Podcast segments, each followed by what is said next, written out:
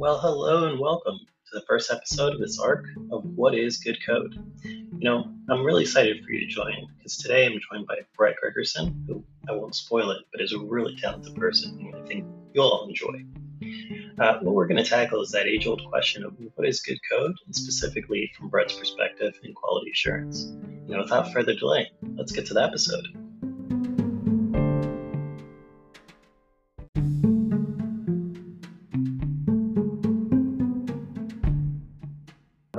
Thanks for taking the time. I appreciate it. Um, so a lot of people don't know you. I do know you. Can you give me kind of like a background of how you started, um, kind of your career journey now? Absolutely. So first, let me thank you for having me on. Very excited to be here. Um, so first of all, my name is uh, Brett Gregerson. I'm now you all know. Uh, I started not here in Ohio, so my experience may differ from some of those listening. Uh, I started uh, actually out in Seattle area. So my background, and I think this is uh, something important to mention, is that from a university standpoint, I have no coding background. Well, a couple courses, but I'm a math and stats major myself. And I entered into the world of coding through a program meant to pull people in who didn't have coding backgrounds at Microsoft. So I came in what was called the Test Apprentice Program. And it was meant for folks who thought in a different way. Hmm. And the reason I bring this up is don't worry about your background so much as what you can do with it to apply it into the world you're interested in. So I came into Microsoft through this test apprentice program where they taught us how to code as well as how to test. So my beginning was all in the test side of the world. Uh, for those of you who may not know out there, uh, Microsoft is big into test, or at least was back at that time, where there was actually an even number of test engineers as the word development engineers. Uh, not something you typically see today, but it was interesting back then. Uh, that's how much they valued code quality. So I began my first several years there, and I transitioned from Microsoft over to Google. Um, more than anything, it was just a chance for me to experience something different. Right, I had experienced what this job meant, what test meant, what software development meant at Microsoft, and I wanted to see what that meant at a different company. Um, sometimes opportunities just come your way. They happen to reach out to me. Seemed like a good time. Uh, Google had a very different philosophy, not just toward tests, but software development in general. Uh, a philosophy that has played a larger role in software today as they were more uh, focused on small releases, more of uh, they had more of the sense of what is today an agile methodology, despite not quite solidifying it that way and not having uh, the Scrum implemented as it is now in a lot of places. But they were putting out code using CI/CD pipelines, much more what you'd look for today in quality software development. Spent some time there. Uh, went back to Microsoft mainly just because I really enjoyed working there. Um, wanted to go back. I moved to California for Google, moved back to Washington. Um, and then I decided I had spent so much time in large companies uh, and on the West Coast. I wanted to get away from the West Coast, try somewhere else, um, somewhere that had a different focus on it, not, not all about the fast pace, but still cared a lot about software development. Columbus is that hub. Uh, great software development here, a lot of solid companies, um, amazing talent, and somewhere I could come and you know be valuable, um, but also was different from the West Coast, very much so. I, mean, I would imagine the taxes just alone. Uh, the the cost of living is a completely different nightmare out there. I think that's safe to say. It's only gotten worse. Hmm. Um, so everything about Ohio is is very different. Um, however, there's actually a lot in some cases, the software development here in Columbus is actually ahead of because it doesn't have a lot of the background that you see out there weighing it down. So I came out here, uh, worked at a company based in Powell called Health Edge uh, for a little while. I moved over to Wendy's, so kind of jumping between uh, larger and smaller. But Wendy's was the first company I worked at that wasn't itself uh, a software development shop, right? It, it, it, said it had a software department. It had 90 Degree Labs at the time, but the company itself didn't produce software. That wasn't what they did. and of course now at uh, Capitus, very much the same thing, right? It's it's what we are, it's what we need to be, but it's not our product necessarily to the world, right? The the software isn't the product itself. It allows for our product to be successful, and so that's been a big change for me as well. Uh, throughout that time, though, moving company to company, I was always in jobs related to test uh, test development, test automation, um, until most recently, you know, moving over to manager the managerial side of stuff, still having tests with me, but also other aspects of management, um, gives me some slightly different perspectives on code quality than a developer might have, but also looking at it from a managerial standpoint is actually yet a different perspective, and I didn't expect it to be. Uh, so that's been interesting in and of itself. That's a little bit about my journey, though. I could just imagine you at uh, cocktail parties. Did you used to say, "I work at Wendy's" and then wait for a reaction? uh, yeah, the first reaction whenever I say I work at Wendy's is an eyebrow raise. Yeah. Followed by, uh, which one, and can I get some free food? Hmm. I don't even get free food when I worked there, so you know nobody else is getting free food. Um, honestly, I, I, would rank Wendy's uh, pretty high up on the on the burgers. Honestly, put them right above McDonald's. Um, yeah, I think when you're looking at the major competitors, yeah, yeah, at that price point, I think I think Wendy's has it. Um, but since you've worked at some of the the most like kind of well, in some people's perspective, the elite companies like Google and Microsoft, like what was what did you take away from it? Did you feel like you were kind of like one uh, one drop and like a sea? Do you feel you know did you gain the learning that you thought you were going to gain? Both were actually great for somebody uh, starting out in their career. I will say from different perspectives. Uh, yes, so you were very much a cog in the machine, right? Um, your voice doesn't have as much impact. You can't affect the outcome of a project maybe to the to the same degree you can at a smaller company, uh, and in that way it can be challenging, right? But as somebody who's there more to learn than anything else, it can be amazing for a few reasons. Uh, so Microsoft, let's start on that topic, and this can apply at any large software shop, but I certainly wasn't going to learn something like agile development working in Windows. Uh, in case anybody doesn't remember, for a long time there, Windows took three to six years to come out. Wasn't anything particularly agile about the way they developed either. Uh, you know, big, long milestones and all of that. However, they had there were so many practices in place. They had a lot of discipline when it came to the way that they wrote code and the way they approached code quality. Um, a lot of people engaged, obviously, right? So there was a lot of people to work with on any given thing. Um, when I was working there, for instance, my first project on the test side is I was testing a feature in Windows 7 before it came out called theme packs. Don't worry about straining your minds on that one. You've never heard of it, and that's okay because nobody used theme packs.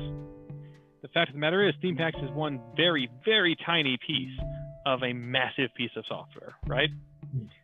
But there's so much in that software. Windows itself is so huge that it was still important to have a dedicated person testing just theme packs because in some in a project that huge, every piece does still matter. You know, and in that time, I got to find that out firsthand because, believe it or not, there was actually a security vulnerability uh, in theme packs, uh, which sounds funny, but it, it had to be addressed. It, you know, it wasn't in there by the time launch happened because it was caught, but uh, yes, you could actually cause um, a delay of service attack on Windows itself with a theme pack. Yeah, it was it was very interesting. Uh, something that was you know again quickly corrected without a lot of effort, but it's just that code quality matters so much because even something like that can slip through if you aren't focusing enough on on how you're writing every little piece, what what checks you are putting in there. Right, this is a case of everything was built right from a happy path, right? If if what was in a theme pack was expected, then it worked great at the time, hmm. right? But the negative checks hadn't been done yet. Uh, once you go off that happy path, right, you've got to be careful as well from that, and that'll get into some of our code quality talks later, and and what you look for as you slowly move through, right? But for myself, from a test perspective, that incident, uh, discovering that, told me a lot about what I should expect from the code that's being developed.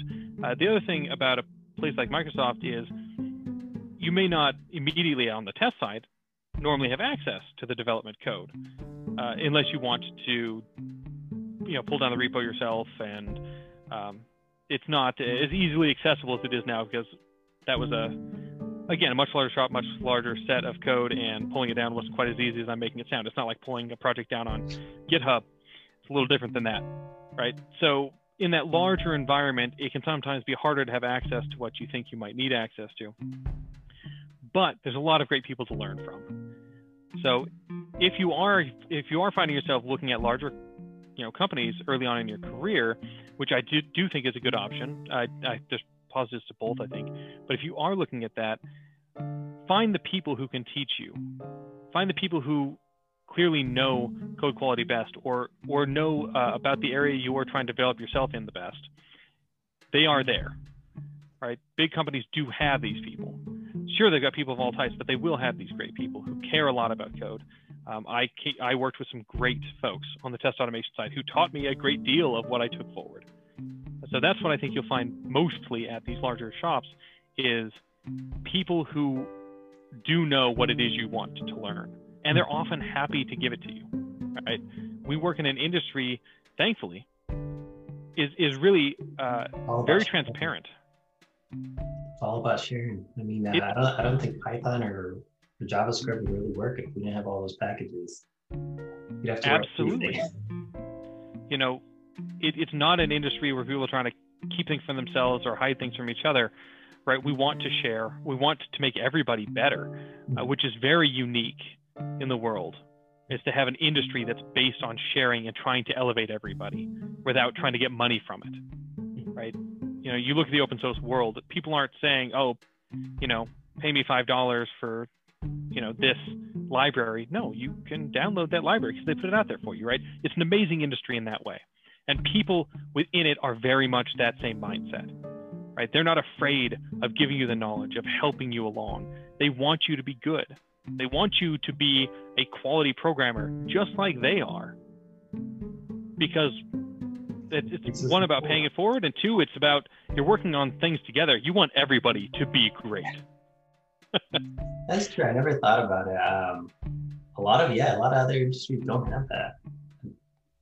I think this is um, yeah, because you think about it, chefs don't teach themselves techniques or share their techniques, nor do um, I guess video game designers or anything like that.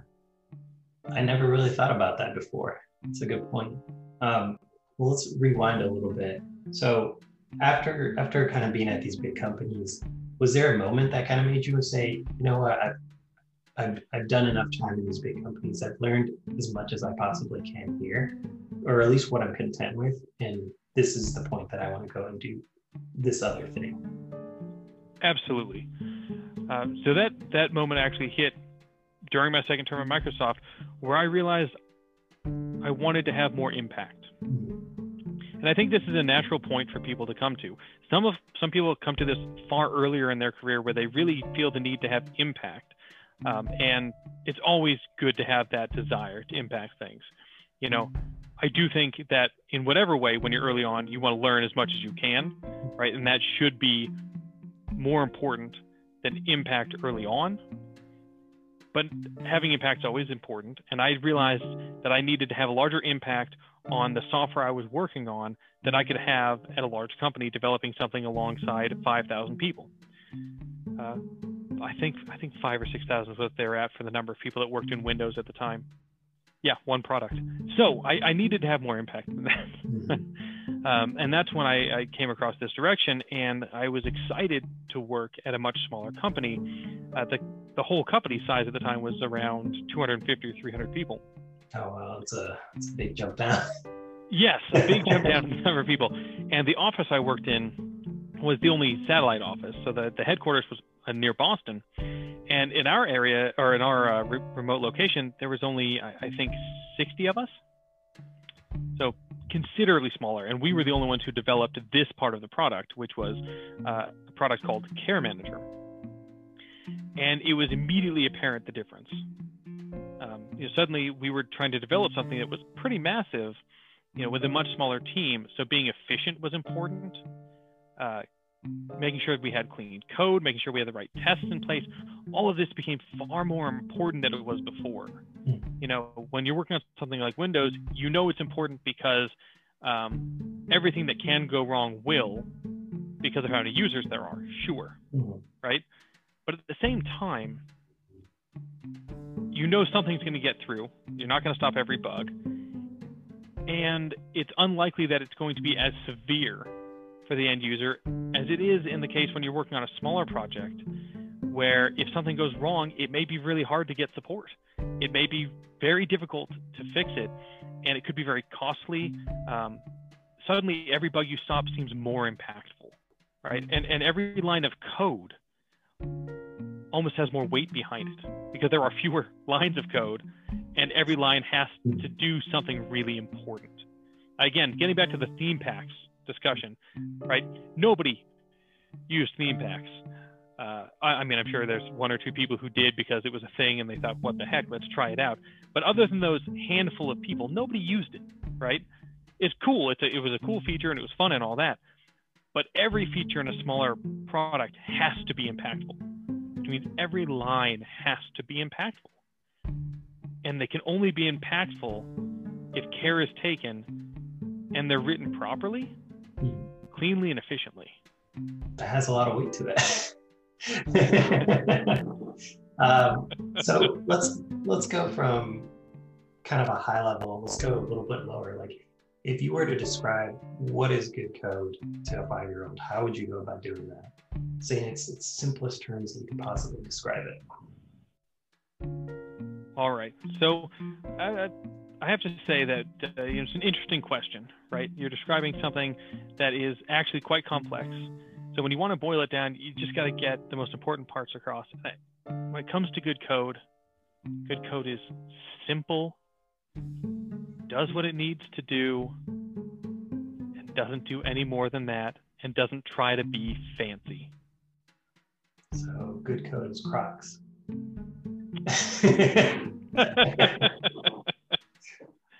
I did, but no, that's that's a that's a that's a really good description for it. I mean, it's definitely shorter than mine.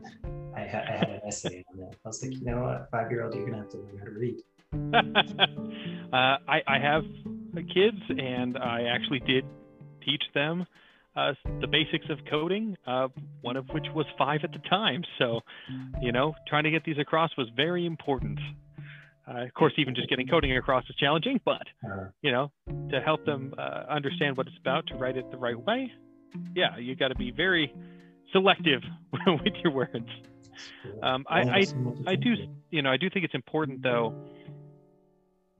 I think of all those things, the most important one is that don't try to get fancy. It just does what it needs to do and doesn't do anything else because that means you've been efficient with your time and you've helped the project succeed. And that's what impresses people the most. You know, you've got time to do fancy things. We, you know, everybody's got this long career ahead of them, and you will get to a point where you can be the person whose job it is to do fancy, cool things. Right? There's people who do that, and they're amazing, right? We all look up to them. I know I certainly did. I still do. You know, on the test side, I've moved away from programming uh, largely. I don't really touch it much anymore. And uh, the person that I looked up to previously, I still do. And I looked up to this person to build these great, fancy, amazing frameworks for test automation. They can still do things I can't do, but it's their job to be fancy. That is what they do because this person, you know, has lots of years of experience and started out doing the simple, straightforward, right thing. So they could build to the point where they can do fancy things and it's shockingly not fancy when you dive into it because they know how to boil it down. Um, it really is. So if you were to say like um, obviously like I know I wrote a bunch of spaghetti in my time. I mean I, I probably still do some some levels at least.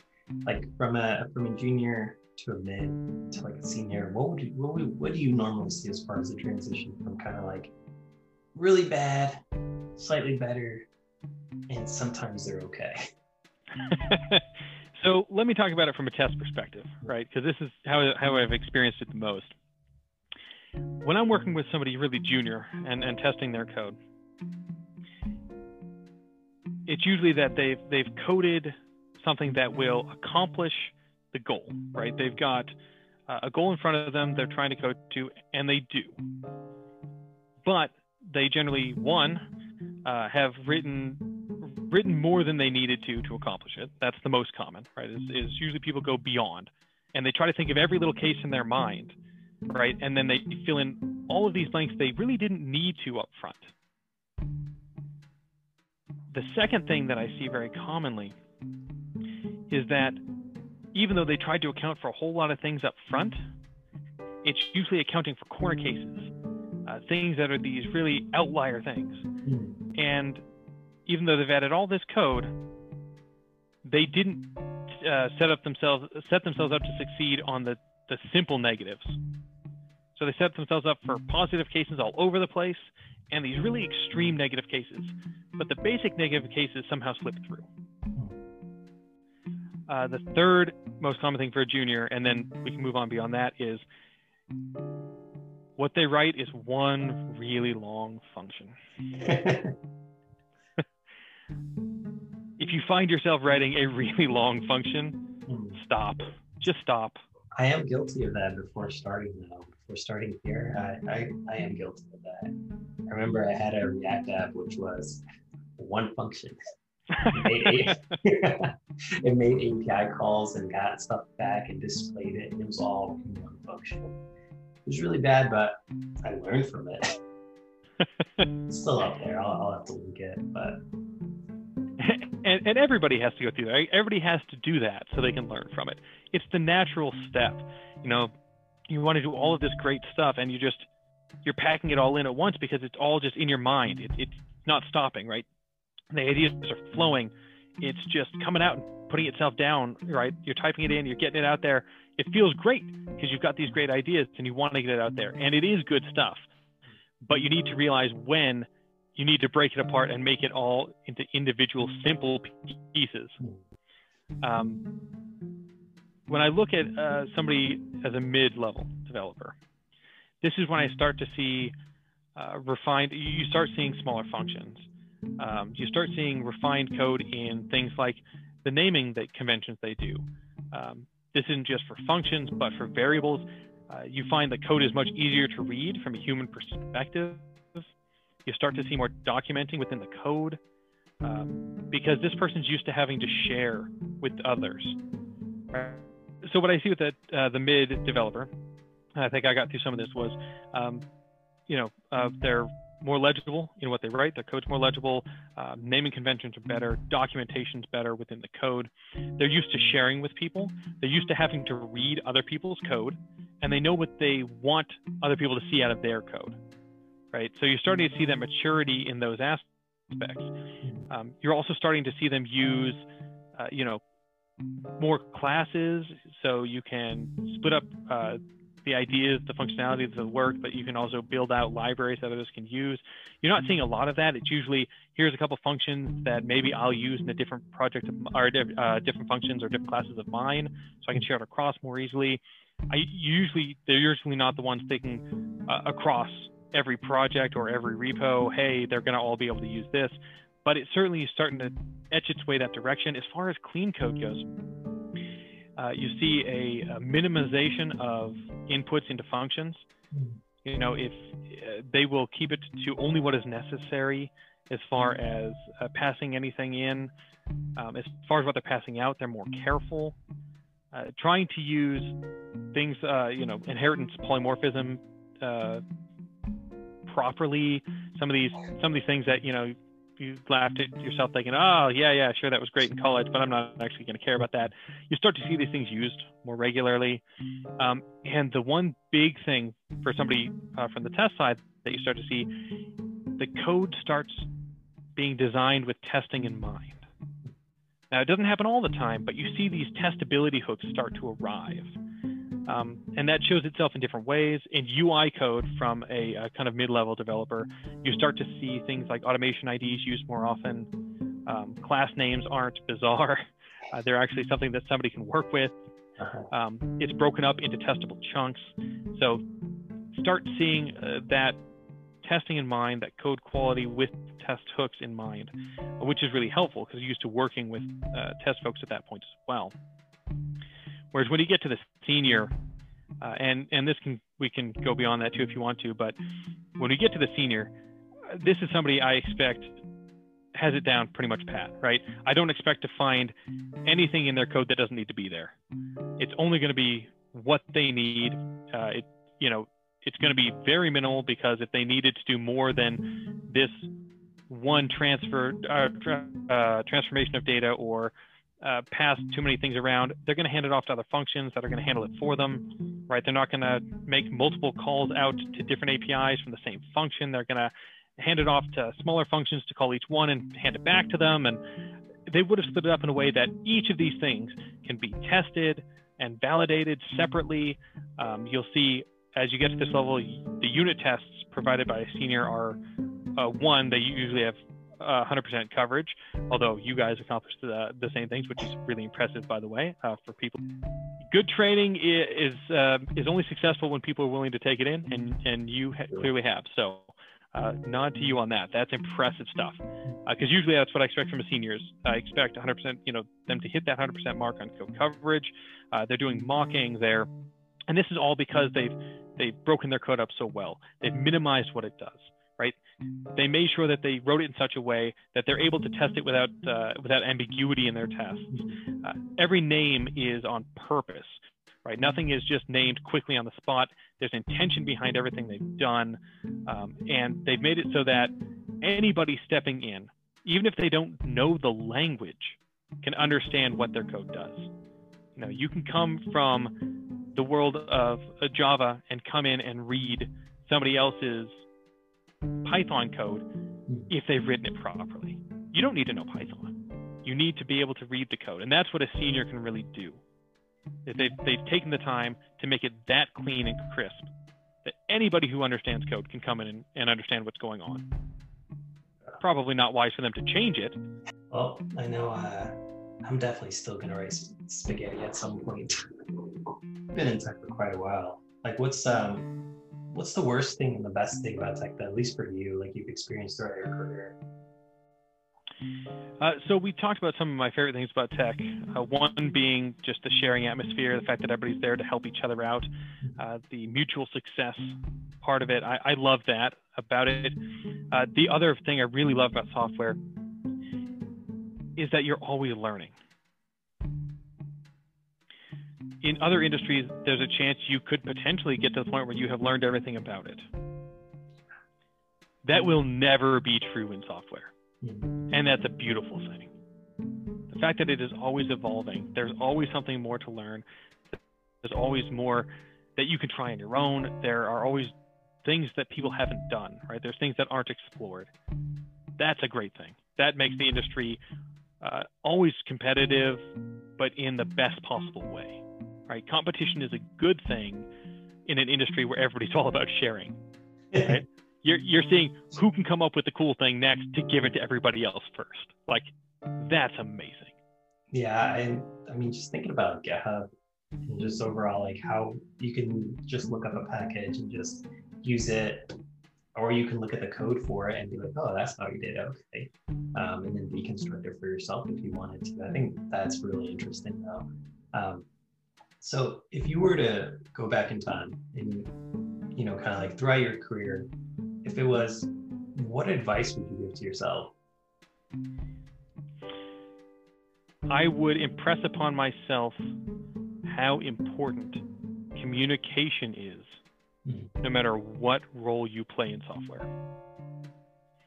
I know it doesn't quite fit the theme of the, um, good code and code quality and all that, but good code is communicating ideas through functions. It it is, and this is this is the thing. Uh, a lot of people might think, oh, I need good communication skills if I'm gonna, uh, you know, be a product owner or a project manager. I need good communication skills if I want to go the management route. No, you need good communication skills if you want to do anything, because nothing in software is done in a silo. Hmm. Nothing we do is alone even if you love to be that heads down coder, and a lot of people do, and that's a great thing. No matter what, you need to communicate your ideas. You need to communicate your code because somebody's going to be reviewing it. You need to know how to get people on board with your ideas or how to communicate what's wrong with theirs or potential changes to theirs. We do not get better without communicating. We do not move forward without communicating. It doesn't matter if you want to remain an IC forever, which is a great path, right? You want to go that architecture route. No architect succeeds if they can't get everybody on board with their vision. That's not a thing. Communication is pivotal to every role in software. Yeah, I can attest that. I remember when I brought up Scratch, it did not it did not go over well. yeah, I you know, you you work on a presentation for that. You work on the communication. You who knows? Maybe you get us on board. telling you, it expand our, uh, our available, you know, selection of employees. I, I well, I can I can get my kids in on the project. Mm-hmm. They write, they do Scratch. I'm telling you, you know, I, I want to thank you for kind of just taking the time, really, to kind of talk about your career, especially you've been through so many companies and companies that actually I don't know if I ever work at Microsoft, Google, and they're just they're just too big. But companies that a lot of people aspire to. Um, you know, I, I hope people have gained something from the information you shared. I know I definitely did. That took some serious notes over here. Well, I, I certainly hope that, you know, if this helps even one person in any way, I'm very happy about that. I'm glad I could help. Um, you know, I, I do think, and I do want to at least get this note out there and leave people with this thought. If you are looking at software, even if you're not in the industry yet, if you're just looking at the software industry and thinking, hmm, man, I'd like to, to be part of the software industry. I, I want to, you know, do cool things, but uh, I just don't know if I can pull it off. That's, you know, you got to be really smart to do that. You got to have, you know, degree in computer science or all this. Software is all about getting in and giving it a shot and doing it. You can do amazing things with the resources out there. People self teach all the time. I didn't have a software background when I came into the industry, right? I came into an odd program. I'm not saying go that route because that's good luck finding something that bizarre. Um, but there are ways in, and there's no reason to think you you can't be in this industry. You absolutely can. And not only that, you can go in the industry where you where you want to go and where you think is right for you because there's always a path. Find the people who will help you go down that path. Yeah, there's so many paths within just within our company. And just thinking about from data to quality assurance to AWS to actual development, like Oh yeah, the diversity of roles is enormous. Yeah, it's only going to expand too. Oh yeah.